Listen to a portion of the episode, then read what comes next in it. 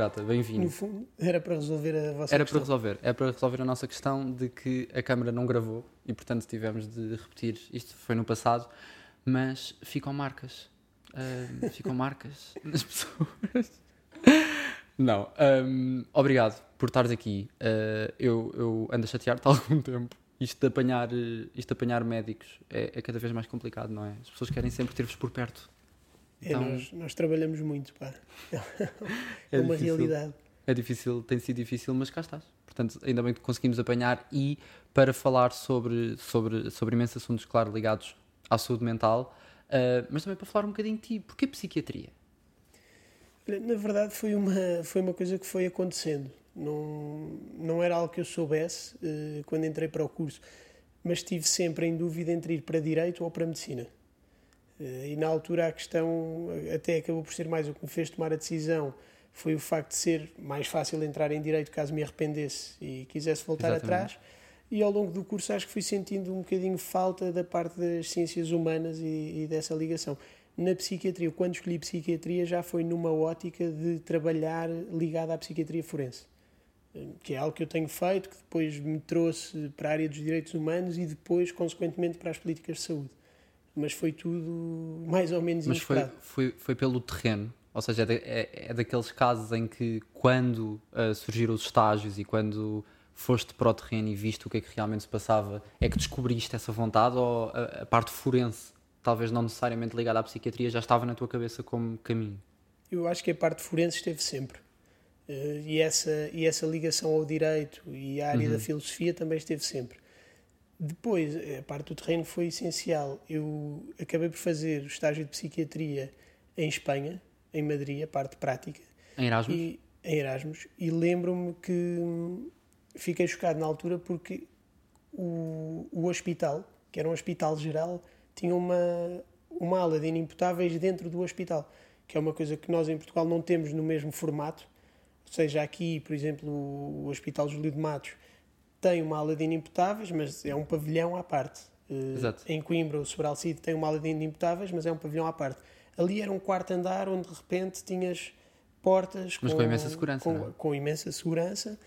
eh, e e- e lembro-me, pronto, esse estágio foi, foi bastante interessante. Depois também tive outras aulas ligadas à área da psiquiatria em Coimbra, mas, mas pronto, acho que foi uma, acho que foi uma coisa gradual. E nunca, nunca te assustou?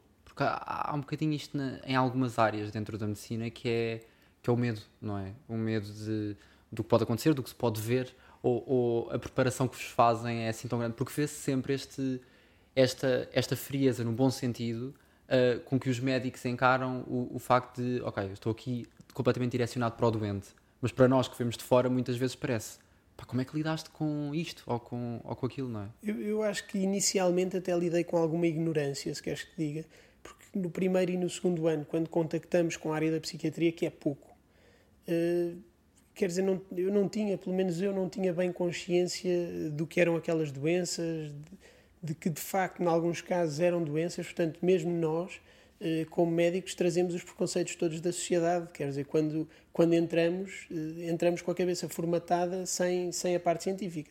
Depois, à medida que, que a parte científica foi entrando, acho que também foi, foi mudando completamente a forma como eu olhava para aqueles doentes. Eu lembro-me, quer dizer, no primeiro e no segundo ano, eh, nós, nós achávamos completamente estapafúrdio. Nós íamos às aulas de, de psiquiatria eh, e não, quer dizer, não compreendíamos bem eh, o porquê daquelas pessoas dizerem aquelas coisas. Era, era quase motivo de brincadeira depois entre a turma.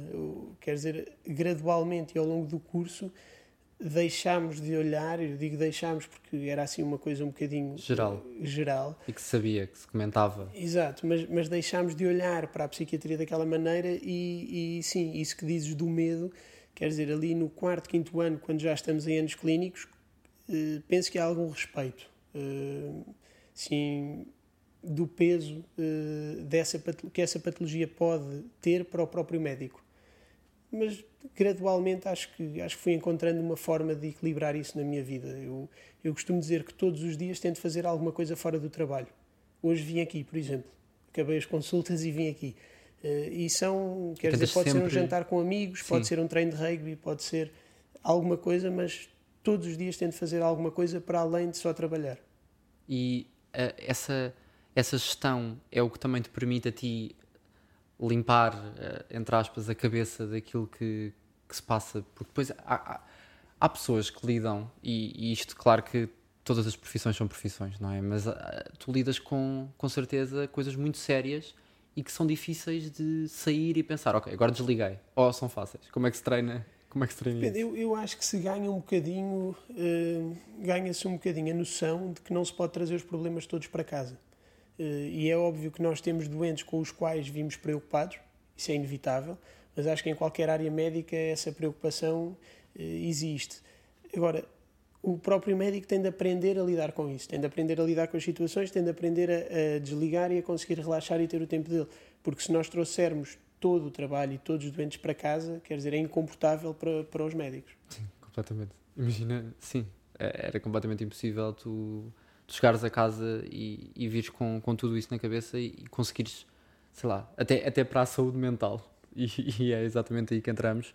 a, a saúde mental do próprio médico também é importante, não é? E também há uma manutenção a ter de ser feita. Também é importante. Aliás, neste momento eh, tem crescido a preocupação a nível internacional pelos estudos que há por causa da, da fase Covid, não é? Que vivemos, em relação ao burnout médico. Médico e, e dos enfermeiros também, dos profissionais de saúde no geral, que foram muito sobrecarregados nesta fase e que se tem pensado agora como é que, de certa forma, se pode aliviar o peso psicológico deste, deste trabalho intenso, não é? Que teve de acontecer.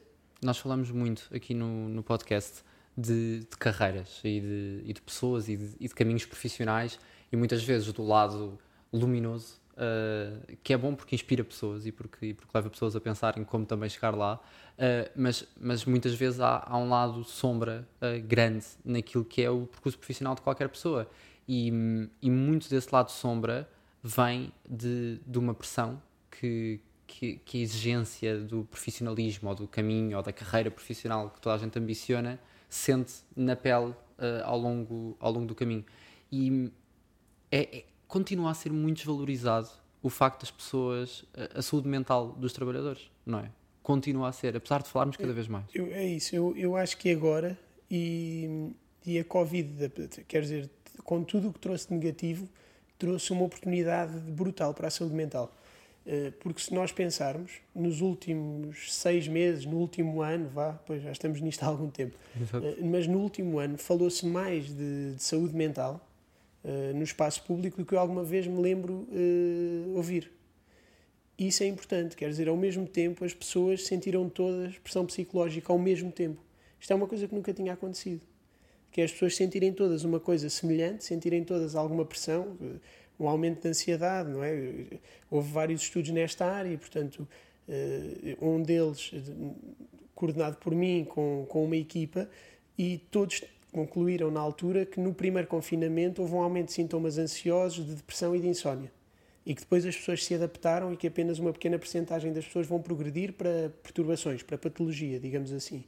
Mas esse aumento de sintomas foi importante para as pessoas empatizarem, acho eu e gerando essa, essa preocupação geral, criou a oportunidade de que se falasse no espaço público uh, de saúde mental e de, e de, doença mental. E as pessoas querem ouvir falar sobre, não é? Porque, lá está, primeiro passa a haver esse denominador comum, não é? Todos nós, uh, todos nós não, mas muitos de nós sentimos uh, ansiedade, havia uma vergonha grande de falar destes, destes sintomas, não é?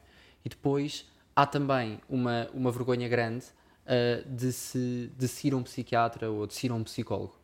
Primeiro de tudo, em que situações? Porque eu acho que as pessoas. É que se vai um e não outro. é? é Quando é que se vai um e outro? Certo, é, de, é das perguntas que me fazem mais. Eu... Pronto, fez. Entro, entrei logo pelo sítio onde disse que não queria entrar. Exatamente. Quero fazer outras perguntas. Pelos lugares comuns. Não, mas eu acho, eu acho uma pergunta importante e, e eu próprio dou uma resposta que não é uma resposta preto no branco, eh, porque nós trabalhamos muito em conjunto com psicólogos. Eh, e, por exemplo, se tu me disseres uma, uma depressão uh, moderada, mesmo uma depressão grave, vai ter de ter um trabalho, idealmente terá um trabalho de psiquiatra e de psicólogo, ok? Conjugado. Nós trabalhamos muitas vezes em conjunto. Mas o que eu costumo dizer é que quando as pessoas estão doentes devem ir a um médico. E essa para mim é a linha que, que separa as duas, as duas áreas. E portanto, havendo uma perturbação, ou seja, sintomas psicológicos que já impactem de forma marcada ao dia da pessoa, que já tenham impacto no funcionamento normal da pessoa, a pessoa deve procurar um psiquiatra. Uh, os psicólogos uh, ajudam as pessoas através de, de, de outros processos, de, quer da aplicação de escalas e depois da análise e da, e da confrontação vá da pessoa com, com aquilo que são as interações dela uh, com o meio, com os outros, uh, e fazem também um papel relevantíssimo. E há, há algumas perturbações, por exemplo, a insónia, como, primeira, como primeira indicação, tem a terapia cognitiva ou comportamental para a insónia, e só depois é que tem indicação para ser medicada. também na depressão ligeira, há indicação para primeiro uh, se poder fazer psicoterapia. O problema na depressão ligeira é que normalmente é tão suave que nós não nos apercebemos e quando há uma, uma depressão com manifestações clínicas, a pessoa já precisa de ir a um e já psiquiatra. está avançada. Mas muitas vezes o trabalho é combinado, como eu estava a dizer. Mas, mas nunca sendo só a ideia de que as pessoas têm de que a parte da psiquiatria vem só quando é precisa medicação ou, ou não? Não. Hoje em dia, a maior parte dos psiquiatras, eh, e pelo menos dos psiquiatras mais novos, já têm formação em psicoterapia também. Ehm, e sabem, sabem fazê-la. O que acaba por acontecer, por exemplo, eu, vou dar o meu exemplo.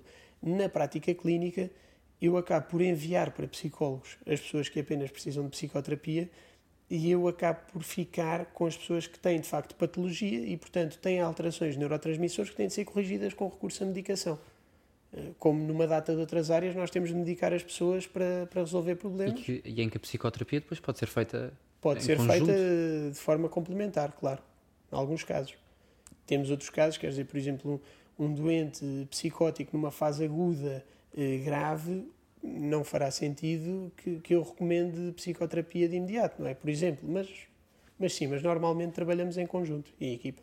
E relativamente às pessoas que vêm de empresas, que vem em que está em que o estado da saúde mental dessas pessoas está deteriorado por causa do, do okay, trabalho. Do trabalho. Hum, é, é, preciso percebermos aqui que o burnout não é, dentro das classificações diagnósticas na psiquiatria, o burnout não é uma doença. É um fenómeno ocupacional. E o que é que isto quer dizer? Hum, quer dizer que está associado a três fatores, que são o sentimento de exaustão, de desconfiança para com o trabalho e do ambiente do trabalho e com a falta de eficiência profissional. Isto não implica que haja doença. O que acaba por acontecer é que, numa percentagem muito grande dos casos, há uma sobreposição entre o burnout e alguns sintomas depressivos, ansiosos e de insónia. Pode ser, muitas vezes, o, o fator desencadeante para se desenvolver uma destas perturbações, por exemplo, seja essa pressão essa, essa agressão do sistema nervoso central pode fazer com que se desenvolva de facto uma perturbação, uma patologia, mas o burnout por si só não o é. Eh, e isto é bom porque quer dizer que se as empresas investirem na prevenção eh, nesta área, provavelmente conseguirão eh, apanhar atempadamente os trabalhadores e prevenir o burnout. Eu penso que é das áreas onde mais tem de se apostar na, na prevenção neste momento. Já se vê uh, apostas significativas, Já. por exemplo, em Portugal? Sim, em Portugal uh, algumas empresas já, já o têm feito. Eu, por exemplo, uh, vou agora trabalhar com uma empresa que me pediu para fazer uh, esse tipo de avaliações. Sei que a Farfetch, por exemplo, está bastante empenhada na área da saúde mental. Não sei com que projeto em concreto, mas, mas diria que estão a montar um plano com, com algum volume. Certo. E quais é são os indicadores que, para que alguém sozinho consiga perceber que se calhar alguma coisa não está bem. Porque há aqui uma mistura entre, entre, entre perceber-se que há, há uma pressão que faz sentido sentir-se claro. dentro do trabalho e uma pressão que, que deixa de ser eh, saudável. Claro, também é importante dizer que aqui eh, estaremos dependentes do grau de resiliência de cada um. E isto é um bocadinho assim para toda a área uh, da psiquiatria. Uhum. A resiliência que cada um tem eh, para aquilo que são os fatores de stress eh, determina ou não, por exemplo, o aparecimento de patologia. Eu diria que um dos principais sinais de alerta seria uma pessoa trabalhar constantemente, ou seja, de forma continuada, consistente, mais de 60 horas por semana. Sabemos todos que, por exemplo, Sim. em consultoras, sociedades de advogados, quer dizer, há, há vários sítios onde é regra. Uh, sabemos também que, que, que, existem todos os grupos, que temos pessoas que, que acham que o normal é trabalhar-se mais de 60 horas, não é? Que até diminuem um bocado uh, as pessoas que, que trabalham menos mas depois são, são os, os tais três uh, sinais que eu falei: sentimento de exaustão em relação ao trabalho, de desconfiança, de dificuldade em lidar com, com as outras pessoas no trabalho, trabalhar em equipa e a perda de eficiência profissional. Exatamente. São, são, três, uh, são três fatores a que as pessoas podem e devem estar atentas. E tu achas que as próprias pessoas estão mais atentas? Eu acho que sim. Aparecem mais pessoas com mais facilidade em, em perceber que não estão bem? Uh, durante, durante este período uh, de confinamento, a quantidade de pessoas que me contactou, muitas vezes pessoas, quer dizer, de uma faixa etária nova, não é? Eu ia dizer da nossa idade, mas, mas se calhar. É quase. Se calhar não faz, não faz muito sentido dizer da nossa idade, mas se calhar, olha, entre a tua idade e um bocadinho acima da minha, foi muito grande a quantidade de pessoas que veio falar comigo eh, ia perguntar se eu aconselhava, por exemplo, psicólogos ou, ou, ou mesmo psiquiatras, eh, e portanto acho que as pessoas estão a ganhar consciência, estão a ganhar à vontade para falar disto. Pessoas, empresas e governo. Um, tem de haver uma atenção pública também cada vez maior. E tu estavas a dizer-me há bocadinho, e, e é realmente. É daquelas coisas que, que nós não fazemos ideia e que quando nos apercebemos pensamos como é que isto não está a ser mudado já. Uh, Fala-me um bocadinho sobre isso, porque nós estamos a falar de que a receita, ou seja, a despesa do, do governo relativa a alguns casos na saúde Sim, mental. Até podemos falar no geral, não é? Sim. Nós em Portugal gastamos mais ou menos 6.500 milhões de euros ano. Corresponde a 3,70% do PIB em saúde mental, custos diretos e indiretos. Que é? Os custos associados ao trabalho, por exemplo, rondarão os 1.100 uh, milhões.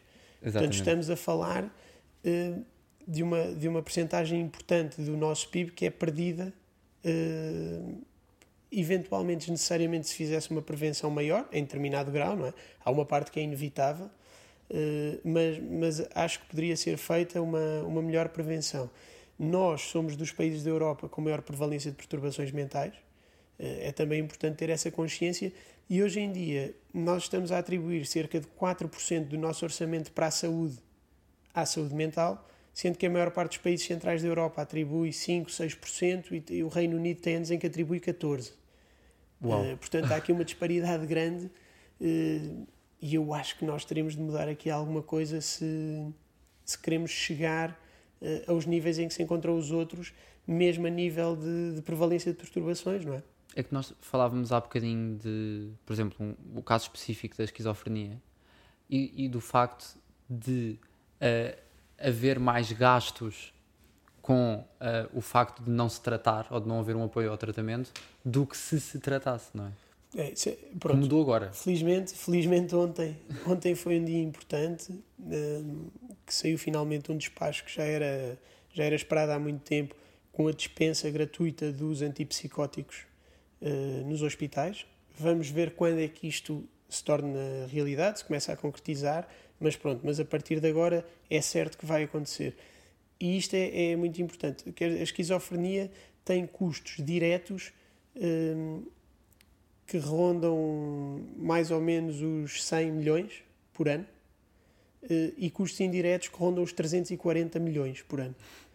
Uh, estes custos indiretos estão muito relacionados uh, com, com a incapacidade para o trabalho, por exemplo com o facto destes doentes muitas vezes terem de receber uh, pensões de invalidez, terem de, terem de se reformar antecipadamente, uh, terem de viver do rendimento social de inserção por não conseguirem trabalhar. O que é expectável, porque as pessoas que não têm dinheiro para pagar, que não tinham, vai mudar, não é? Mas as pessoas que não tinham dinheiro para pagar os antipsicóticos mais recentes faziam os antipsicóticos que eram atribuídos gratuitamente nos hospitais que eram antipsicóticos mais antigos e com mais efeitos secundários a nível motor. Estes efeitos secundários a nível motor trazem aquela imagem uh, que as pessoas conhecem, não é? De doente psiquiátrico que arrasta os pés e se baba, que é o que eu costumo dizer, mas é, é verdade, não há outra forma de o pôr. Os mais recentes uh, não têm isto. E os doentes não tremem tanto das mãos, portanto, ganham capacidade funcional, ganham capacidade para o trabalho e aquilo que é expectável é que, apesar de aumentar ligeiramente os custos diretos com a doença, esta dispensa gratuita da medicação vá diminuir os custos indiretos. Isso acho que vai ser, vai ser um ganho E a nível de saúde. confiança, talvez, não é? Uh, confiança neles próprios. Ganham confiança, reduz o estigma, aumenta a adesão ao tratamento. Porque se eu estiver a Se tomar um fármaco eh, Vai ter efeitos secundários. Exatamente, com mais efeitos secundários, tenho maior probabilidade de abandonar a medicação. Claro. É importante dizer que, pela natureza da doença, que é uma doença psicótica, ou seja, na qual há uma quebra de contacto com a realidade, as pessoas muitas vezes não reconhecem que têm de fazer tratamento e, portanto, já estão reticentes eh, em relação a cumprir o tratamento, ter um medicamento que provoca efeitos secundários que as pessoas sentem no dia a dia, que causa estigma, ainda, ainda vai afastá-los mais, não é? da- Daquilo que é o cumprimento da terapêutica e, portanto, eu acho que isto é um passo, é um passo importantíssimo. E os. Estamos a falar de medicação e faz-me lembrar automaticamente os, os mitos que existem à volta da medicação uh, associada à, à, à psiquiatria. E hum, o, que é, que- o que é que são assim os, os maiores mitos que se passam pela frente e que tu já não podes ouvir? Epá, passam algumas coisas, mas eu diria que hoje em dia o que acaba por ouvir mais eh, é que não querem tomar eh, fármacos, querem tomar co- coisas naturais. A palavra naturais tem aparecido muito e normalmente as pessoas aceitam tomar suplementos que aparecem na televisão e não querem tomar os medicamentos que são altamente estudados, que têm de passar por uma data de processos para poderem ser eh, validados e, e distribuídos. Pronto, isso é... Há, um, há um culto anti, anti-medicação, uh, também muito ela ligada à, à, à psiquiatria muito tende a ver com o facto das pessoas acharem que vão ficar coladas àquele, no àquela medicação para sempre. No Congresso Mundial de, de Psiquiatria aqui em Lisboa, houve uma manifestação contra a medicação psiquiátrica. Eu nunca tinha visto, eh, foi até interessante. Mas quer dizer, eu duvido que num congresso de cardiologia ou num congresso de, de, de hematologia ou de oncologia eh, haja manifestações contra, contra o uso de medicação nessas áreas. Foi assim uma coisa um bocado bizarra. Mas felizmente, hoje em dia há estudos muito bons eh, e, e as meta-análises que são vá, o topo eh, da pirâmide da evidência têm mostrado, quer dizer, que tanto os antipsicóticos como os antidepressivos são fármacos altamente eficazes. Já as benzodiazepinas, por exemplo, que são os calmantes, vulgo calmantes, vá, Sim, as pessoas já não põem em causa, porque essas pessoas querem tomar, que são, são viciantes. porque precisam. Exatamente, essas pessoas gostam, normalmente. Mas, mas tanto os antipsicóticos como os antidepressivos, eu para quem estiver a ouvir e quiser pesquisar até posso dizer, uma, uma das meta-análises é do Loist e, e a outra é do Cipriani, portanto a dos antipsicóticos e dos antidepressivos, são dois bons estudos que vale a pena pesquisar e que mostram claramente que estes medicamentos são eficazes. Mas tu achas que vem daquele sítio de não se vê, portanto, portanto não se, não se portanto para que estar a, a medicar e para quê? Quando as pessoas não percebem que efetivamente há, ah, eu não sei porque é que estou a começar esta frase, que era para continuar esta frase com Não, a é- maneira como se percebe eu, mas eu percebo, mas eu quimicamente, percebo o que tu, não é? eu percebo o que tu dizes, porque nós temos a grande desvantagem na psiquiatria de não termos exames complementares de diagnóstico que confirmem que as pessoas têm determinada perturbação. E, portanto, o que nós fazemos é uma avaliação com base em sintomas. Portanto, são quadros sindromáticos que nos indicam que aquela pessoa tem determinada, determinada patologia. Ou seja, que eh, aquele, aquele conjunto de sintomas Sim, nos, nos indica que aquela pessoa tem uma depleção de determinado neurotransmissor, por exemplo. E isso é um, às vezes é um bocadinho complicado de explicar às pessoas, porque nós não temos como fazer estes estudos in vivo ou em tempo útil, digamos assim. Eh, Não temos hoje como avaliar os níveis de serotonina eh, nas fendas sinápticas, quer dizer, só avaliamos sindromaticamente e, portanto, isso é uma limitação. Eu espero que venha a mudar no futuro. Hoje achas em que dia, pode mudar? Acho, acho. Aliás, tenho a certeza que irá mudar. Pelo menos espero que a curto, médio prazo, através do machine learning e da imagiologia. Não para tudo, obviamente, não para todas as áreas, mas especialmente para áreas que tenham alterações morfológicas a nível do cérebro que sejam detectáveis através do machine learning. Isso eu tenho, tenho essa expectativa. o que é que para as empresas é importante que se comece a pensar urgentemente? Para as empresas, eu, eu acho que é só uma questão de, de tentar ter uh, programas de medicina do trabalho que incluam e que, e que mostrem a importância da, da saúde mental. Porque eu também acho que a saúde mental, sendo parte do que é a medicina, não é? A psiquiatria é, é uma área médica, portanto, deve estar incluída na medicina do trabalho. As empresas têm de se preocupar, não, não é só, eu ia dizer, não só com a produção, mas ao mesmo tempo isto é com a produção também.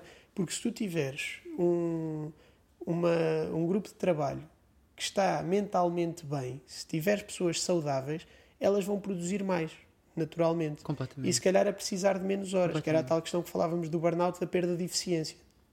Uh, e portanto eu acho que o caminho, uh, o Para caminho as empresas é também é melhor, em termos, mesmo Claro. em termos de, é, em todos os termos, no curto, médio prazo, quando falamos de doença, uh, a longo prazo, quando falamos de produtividade e até quando falamos de, de se sentir bem no ambiente de trabalho, de nós alguém se falamos sentir muito, bem. nós falamos muito do absentismo laboral. Uhum. Um, pronto, ou seja, as baixas, maioritariamente eh, em Portugal, em Portugal e, no resto do mundo, por, por depressão, por exemplo. Mas há também o presentismo, que é o facto da pessoa ir trabalhar e não estar a produzir. Estar lá só. Isto também existe e, portanto, eh, para mim é claro que um investimento por parte das empresas na área da saúde mental, especialmente na prevenção, ou seja, não tem de se ir só atrás das pessoas que já estão em burnout ou que já estão doentes, mas tentar prevenir, tentar, exatamente, tentar apanhar eh, as situações mais cedo, acho que aí vai estar a chave de um trabalho equilibrado e produtivo. E como é que se pode quebrar um bocadinho o estigma? Se bem que está a ser quebrado. E, O e isso estigma- é bom, O estigma quebra-se através de informação. como tudo. Exatamente. Em qualquer área, eu, eu acho que o estigma e o- os preconceitos desconstroem-se e, e, mesmo a, a discriminação combate-se através de informação. E, e é por isso que eu, que eu aceito este tipo de convites para vir a estes podcasts, por exemplo, porque acho importante levar informação fidedigna em relação à saúde mental às pessoas. Acho que assim se mudam mentalidades.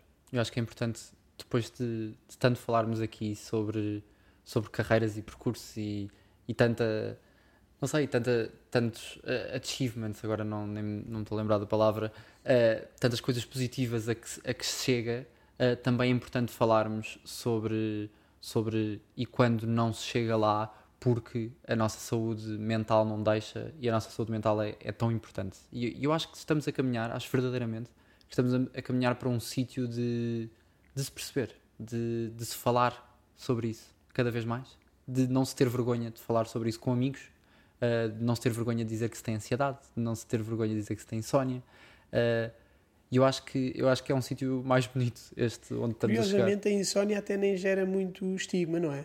Não gera. A insónia, de- das perturbações todas, eu diria que é capaz de ser a que, a que gera menos. A que a pessoa diz a qualquer pessoa que A teve pessoa uma insónia. Não, estou com uma insónia. Há três semanas que ando a dormir mal. Isto qualquer pessoa diz. Mas isto depende muito do contexto cultural, mesmo dos países. Por exemplo, eu estagiei no Brasil, já a terminar a especialidade de psiquiatria. E no Brasil as pessoas estão a uma mesa de café e dizem simplesmente tenho de ir, tenho terapia. Pronto. Quer dizer, é uma coisa aceite. É normal as pessoas terem o seu psicólogo e as pessoas que têm psiquiatra dizem vou, vou ao psiquiatra. Hum, achei engraçado, porque é um país muito diferente de nós em, em tantas outras coisas, está atrás, mas nesta, nesta pequena, pequena coisa de dia a dia, não é? Esta Dia a pequena dia, relação isso. com o, eh, com o facto de isto ser natural, não é? Eh, estão muito à nossa frente. É inacreditável. Eu espero que nós cheguemos uh, a esse sítio. E acho, Acho que sim, gradualmente. Acho que gradualmente, exatamente. E acho que momentos como este ajudam muito. Por isso, obrigado, Henrique, teres vindo até cá. Nada, obrigado eu Foi pelo mesmo convite. importante. Muito obrigado.